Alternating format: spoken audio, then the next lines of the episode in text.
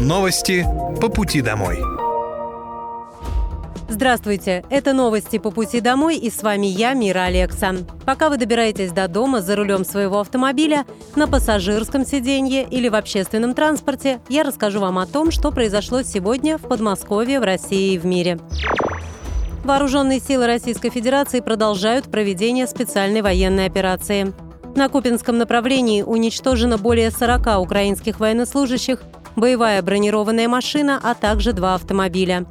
На Краснолиманском направлении потери противника за сутки составили до шестидесяти пяти украинских военнослужащих, боевая бронированная машина, пикап, один автомобиль, гаубица Д двадцать и самоходная артиллерийская установка «Акация».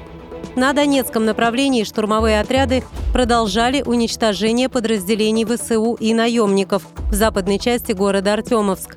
За сутки потери противника на этом направлении составили до трёхсот украинских военнослужащих и наемников, две боевые машины пехоты, четыре боевые бронированные машины, семь автомобилей, гаубицы Д двадцать, Им сто Б, самоходная артиллерийская установка «Акация», а также одна гаубица Л сто восемнадцать производства Великобритании. Кроме того, в районе населенного пункта Выемка Донецкой Народной Республики уничтожен склад боеприпасов ВСУ. На Южнодонецком и Запорожском направлениях уничтожено до двадцати пяти украинских военнослужащих, боевая бронированная машина, два автомобиля, а также гаубица Д тридцать. Средствами противовоздушной обороны в Херсонской области сбит самолет Су двадцать пять Воздушных сил Украины. Перехвачено шестнадцать реактивных снарядов системы залпового огня «Хаймарс» и уничтожено двенадцать украинских беспилотных летательных аппаратов. Изобретариум в Реутове – это крупнейший центр дополнительного образования в Подмосковье. Здесь занимаются будущие ученые, разработчики и преподаватели. Учащиеся начинают понимать, что такое проектное управление, лучше ставят и решают задачи, сообщил губернатор Московской области Андрей Воробьев. Глава региона двадцать пятого апреля посетил Дом детского творчества «Изобретариум». Его познакомили с разработками воспитанников. У мальчишек и девчонок есть возможность практиковаться, изобретать, изучать новое и погружаться в мир науки параллельно с учебой в школе. Уже сейчас эти дети создают вещи, которые спасают жизни. В «Изобретариуме» основной упор делают именно на командную работу. Ученики начинают понимать, что такое проектное управление, лучше ставят и решают задачи. Уже сейчас видно, какие высокие результаты приносит этот подход. Ребята постоянно выигрывают в конкурсах всероссийского уровня, получают гранты на развитие своих проектов, добавил губернатор. Первые отключения отопления в Подмосковье начнутся на этой неделе, а полностью отопительный сезон завершат до тридцатого апреля. По нормам законодательства отопление нужно выключать не раньше дня, следующего за днем окончания пятидневного периода, когда средняя температура воздуха выше плюс восьми градусов. Отопление в Московской области отключают по этапам. Сначала тепло отключают в зданиях предприятий и административных объектах, потом в жилых домах, а в последнюю очередь в дошкольных и образовательных учреждениях, а также в медучреждениях. После того, как отопление полностью будет отключено, в Подмосковье начнется подготовка к следующему зимнему сезону. Ранее губернатор Московской области Андрей Воробьев назвал качественную подготовку к осенне-зимнему периоду очень важной задачей. Губернатор Московской области Андрей Воробьев пожелал успеха ребятам в финале Всероссийской Олимпиады.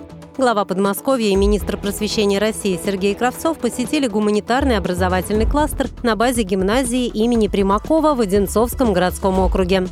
Сейчас там проходит заключительный этап Всероссийской Олимпиады по литературе. Подмосковье принимает финал впервые. От региона в финале участвуют семнадцать ребят. Умение побеждать в литературе, английском языке, математике и вообще в жизни – очень важное качество для человека, то, что формирует характер. Поэтому желаю всем успеха. Мы хотим, чтобы вы, ребята, поступили в лучшие вузы, реализовали свои таланты. У нас в Подмосковье три кластера для подготовки детей. Гуманитарный на базе гимназии имени Примакова, естественно, научного направления в физтехлицее имени Капицы в Долгопрудном. Еще один открываем в технолицее имени Долгих в Выстре. Там будут изучать все, что сегодня востребовано – кибернетики, программирование, робототехнику, отметил Андрей Воробьев. Главная задача кластеров – создать благоприятную среду и современные условия для развития талантливых детей. Подмосковные образовательные кластеры позволяют добиваться более серьезных успехов на школьных олимпиадах и развивать таланты. В России приступили к разработке единой системы выдачи квартир сиротам. Благодаря созданию такой системы учета будет сформирована единая база, которая позволит не просто учитывать жилые помещения, подходящие под условия госпрограмм для детей-сирот, но и планировать их распределение с учетом актуальных данных. Пилотный проект уже запустили в Воронежской, Липецкой, Нижегородской, Калининградской, Омской областях и Красноярском крае. В остальных субъектах приступить к реализации проекта планируется в следующем году. В единой системе будут учитываться необходимый объем и источники предложения по благоустроенным квартирам на первичном и вторичном рынках, доступным для покупки. С помощью этого сервиса поиск жилья, отвечающего требованиям, будет занимать меньше времени, а также ускорится его передача регионам. В Подмосковье впервые запустили аренду электровелосипедов. Сейчас электровелосипеды могут арендовать жители Красногорска и Одинцова, а до конца недели услугу запустят в Химках, Долгопрудном и Мытищах. Планируется, что к лету жителям Подмосковья станут доступны две тысячи пятьсот электровелосипедов. Появление сервиса станет отличной тенденцией по развитию транспортной инфраструктуры. Начать или завершать аренду можно будет возле станций метро и эм цэ дэ, а также на территориях с повышенной транспортной и пешеходной доступностью. Это сократит протяженность пеших маршрутов и сэкономит время в пути. Электровелосипеды подключены к внутренней системе компании ВУШ и подчиняются тем же правилам, что и самокаты. В частности, у них ограничена скорость в зонах с интенсивным движением пешеходов. Это были новости по пути домой, и с вами была я, Мира Алекса. Желаю вам хорошей дороги и до встречи.